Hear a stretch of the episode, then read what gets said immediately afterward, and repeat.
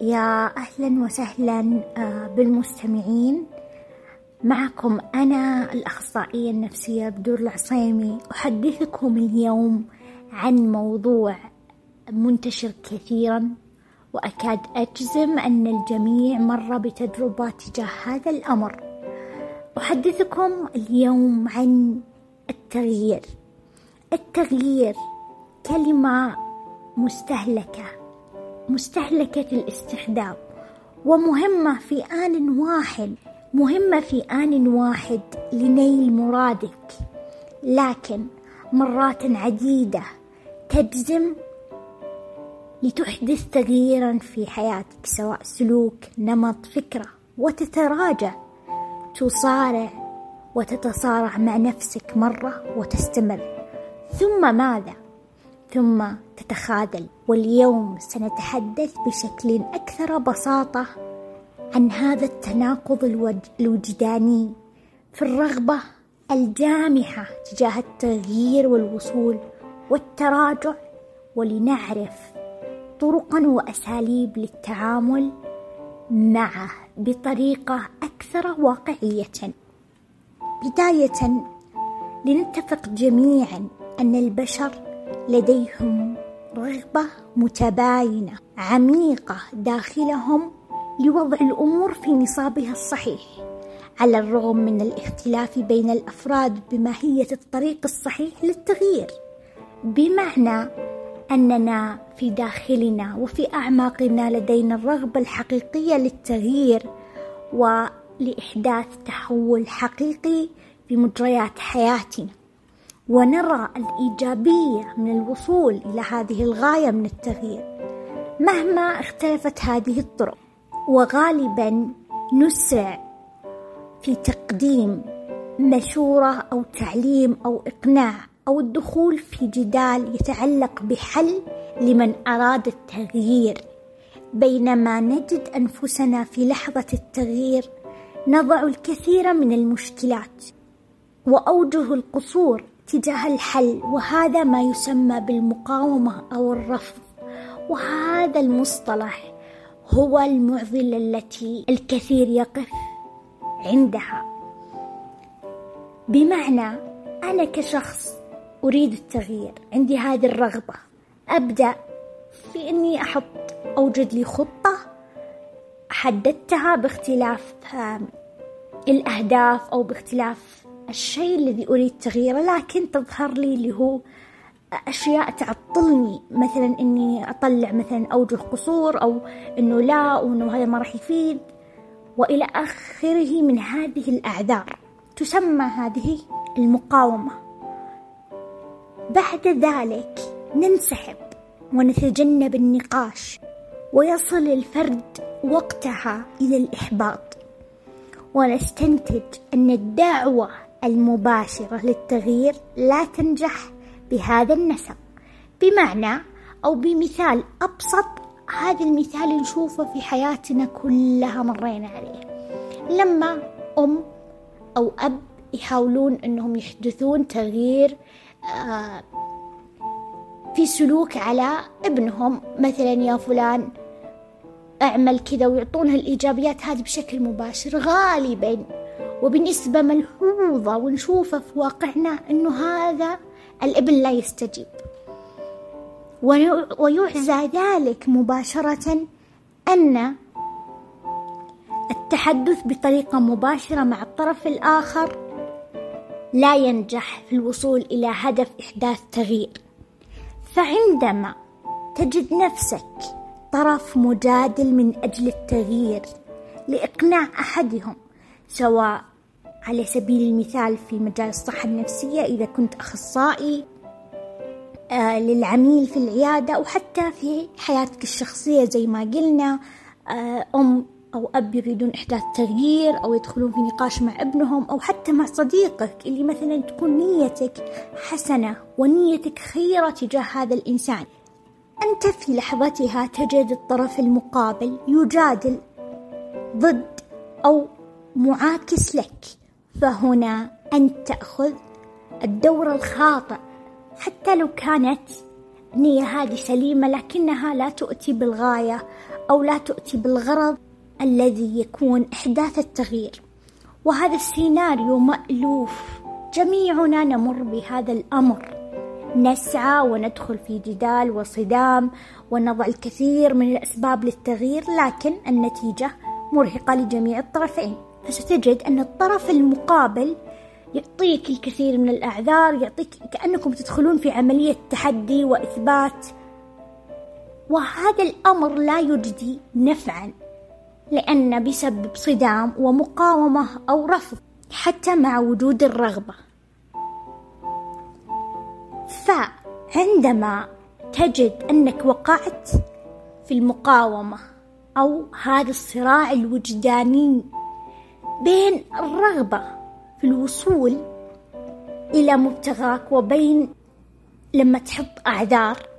هناك محاذير عند التعامل مع المقاومة ولكي لا أتركك بلا حل أو أعطيك كلام مقولب بلا طريق أو بلا كيفية. هناك محاذير للتعامل مع هذه المقاومة بطريقة عملية.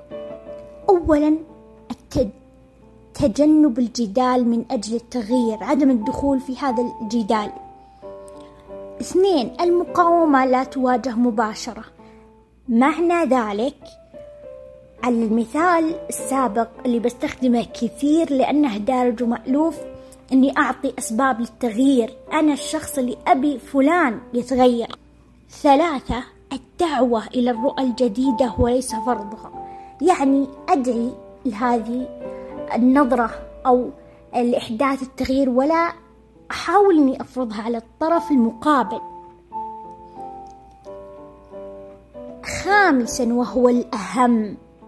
ركز معي عزيزي المستمع. المرء هو المصدر الأول في إيجاد الإجابات والحلول. بمعنى إنه الشخص هو المفروض اللي يعطي هذه الأسباب للتغيير مو إنه أنت تعطيه قائمة جاهزة بإيجابيات التغيير ومساوئ اللحظة الحالية. هو من يوجد هذه الأسباب وهذه المصوغات للطريق عن آه للتغيير وطريق التغيير بمعنى أو بطريقة أبسط لأعطيك طريقة أنك تسأل مثلا الشخص إيش بتستفيدي من التغيير؟ هو اللي مفروض يجاوبك مو مفروض أنه أنت تملي عليه. كذا بتدخل في صدام المقاومة أو الرفض وهذا اللي قلته لو يستخدمون الآباء مع أبنائهم بيكون جدا جدا ممتاز وهذه طريقة فعالة وحقيقية ومجربة علميا ومثبتة. نقول الآن ونرجع نعيد ونقول المرء هو المصدر الأول في إيجاد الإجابات والحلول. نقطة مهمة في التغيير أن التباين هو ما يكمن خلف إدراك أهمية التغيير. فبدون التباين لا توجد دافعية للتغيير. ومعنى هذا الكلام أو معنى التباين هو الحالة الراهنة الحالة الحالية الوضع الحالي والهدف المنشود أو المعنى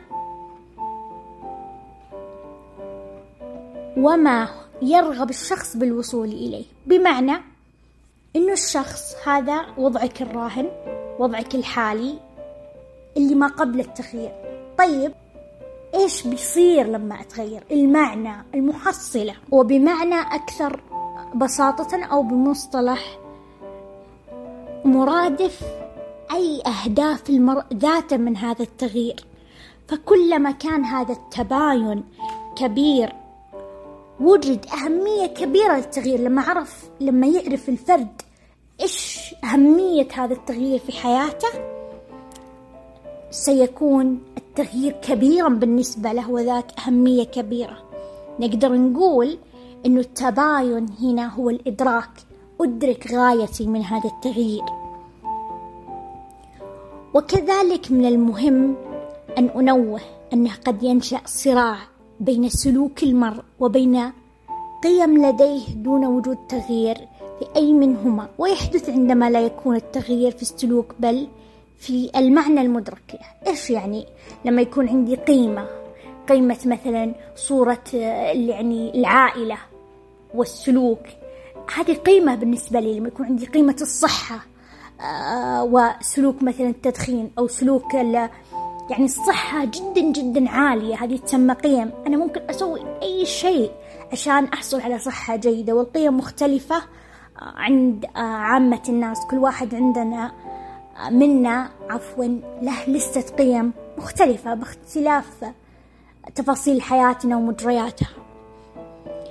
فبعطي مثال على القيم وكيف هذه القيم تساعد في إحداث التغيير.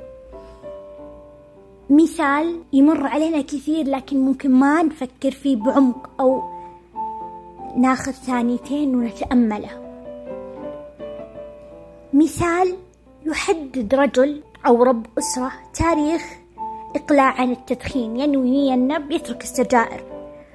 فاليوم الذي ذهب فيه لإحضار أطفاله من آه، المدرسة حيث استقبل في هذا الوقت عاصفة وكان الجو ما كان الجو آه، جيد. عندما وصل هذا الأب هناك وفي نفس الوقت حاول أنه يفتش في جيوبه في هذه اللحظة عن آه، دخان فما حصل هذا الدخان. وبنظرة عابرة إلى الوراء لمح أطفاله يخرجون في المطر. غير أنه استمر في الدوران بالسيارة مصرا على أنه سيجد مكانا للوقوف فيه وفي وقت الذروة ويشتري السجائر أو الدخان ويعود أن يأخذ أطفاله قبل أن يبتلوا ويتأذوا من المطر. هنا ضرب عنده قيمة وسلوك. وكانت رؤية نفسه والدا سيترك بالفعل أطفاله في المطر بينما يسعى لشراء الدخان أو السجائر مهينة أو غير مرغوبة أو ممكن حتى صورته الذاتية شوي ما تكون نفس ما أنه الأمر اللي يبي فيه أو الصورة الكبيرة للوالد.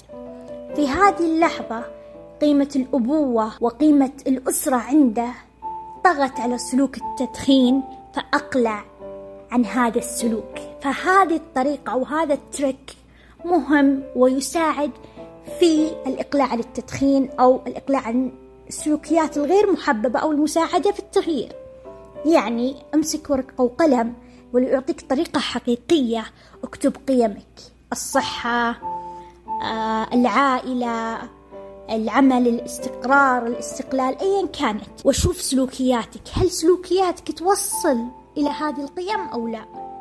وقتها أنت بتعرف نفسك أكثر.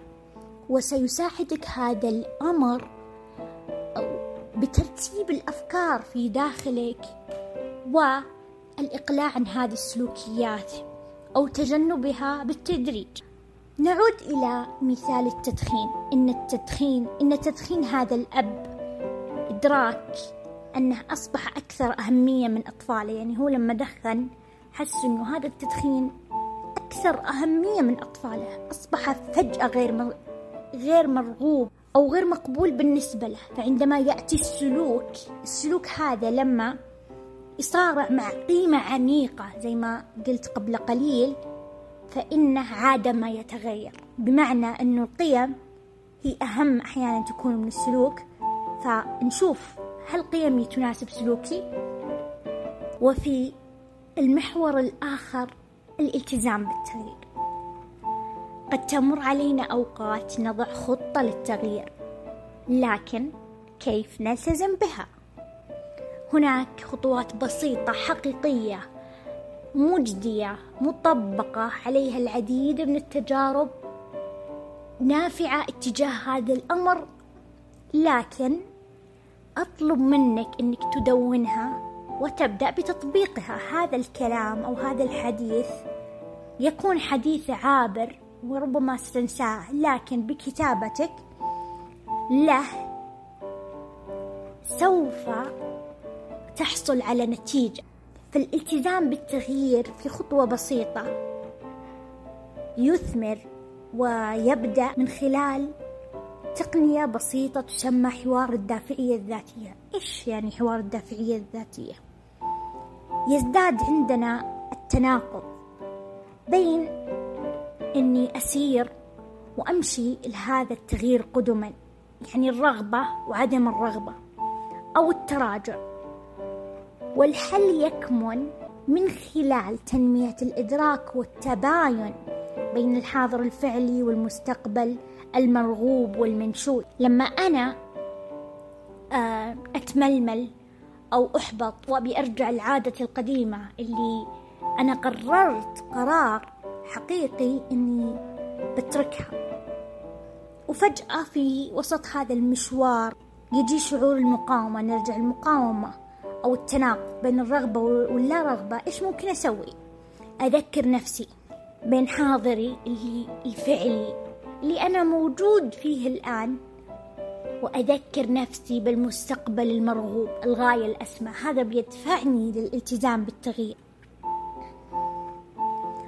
كذلك تيسير التغيير من خلال استثارة أسباب أو مميزات التغيير كما يراها الشخص. بمعنى أنه هذه الأسباب مختلفة. أسبابي أنا محدثتك بدور عشان أتغير وعشان أستمر.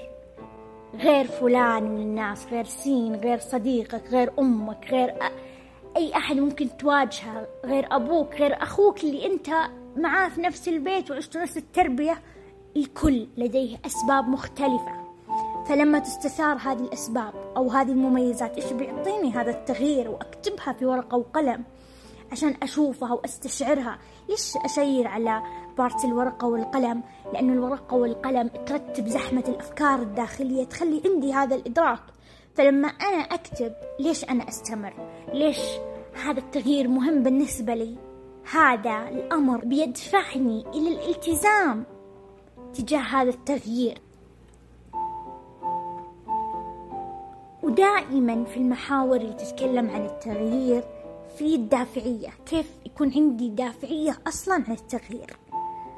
ولكي لا أترك يعني مساحة أنه هذا الكلام ما يكون كلام أو حديث تنظيري. هناك أربع نقاط مهمة اتجاه بناء الدافعية للتغيير. واحد مساوئ الوضع الراهن. كيف يعني مساوئ الوضع الراهن؟ بمعنى أمور غير مرغوبة في حالة الشخص الراهنة أو سلوكه. أكتب هذا التغيير إيش عفوا مساوئ هذا الوضع الحالي. والله هذا الوضع بيخسرني عمل آه بيخسرني أصدقاء آه بيخسرني آه هوايات أنا أحبها بيخسرني هذا السلوك أهلي أصدقائي أي مساوئ لهذا الأمر القائمة هذه. هنا لما أشوف مساوئ وضع الراهن تستثار عندي هذه الدافعية الجسيمة والكبيرة. وبأغمر بمشاعر جياشة تجاه إن الدافعية هذه تنبنى. الدافعية زي البيت. البيت هذا له عمدان وهذه الأعمدة أحدها هو إني أكتب مساوئ الوضع الراهن. اثنين مزايا التغيير الذي سأحصل عليه. كيف يعني مزايا التغيير؟ التعرف على الميزات المحتملة للتغيير. يؤكد وأؤكد على الأمور الجيدة اللي بحصل عليها من هذا التغيير. نرجع الورقة وقلم أكتب. إيش مزايا التغيير؟ إيش بيعطيني هذا التغيير؟ إيش إيجابيات هذا التغيير؟ هذا الأمر لما أنا أشوفه بعيني وأستشعره ويوصلني وأعرف الفرق وأشوف قدامي المساوئ الوضع الراهن وأشوف مزايا التغيير هذا الأمر هو أحد الأعمدة التي تستثير الدافعية وتساعدني على أن دافعيتي ترتفع. وإذا ارتفعت أنا بألتزم للتغيير. ولما ألتزم بالتغيير سوف أصل إلى الرغبة أو الهدف المنشود. ثلاثة التفاؤل بالتغيير. يعبر الأمل بقدرة الفرد على التغيير ويعني أن التغيير ممكن. هي أشياء متدرجة. لما أنا أحط المساوئ.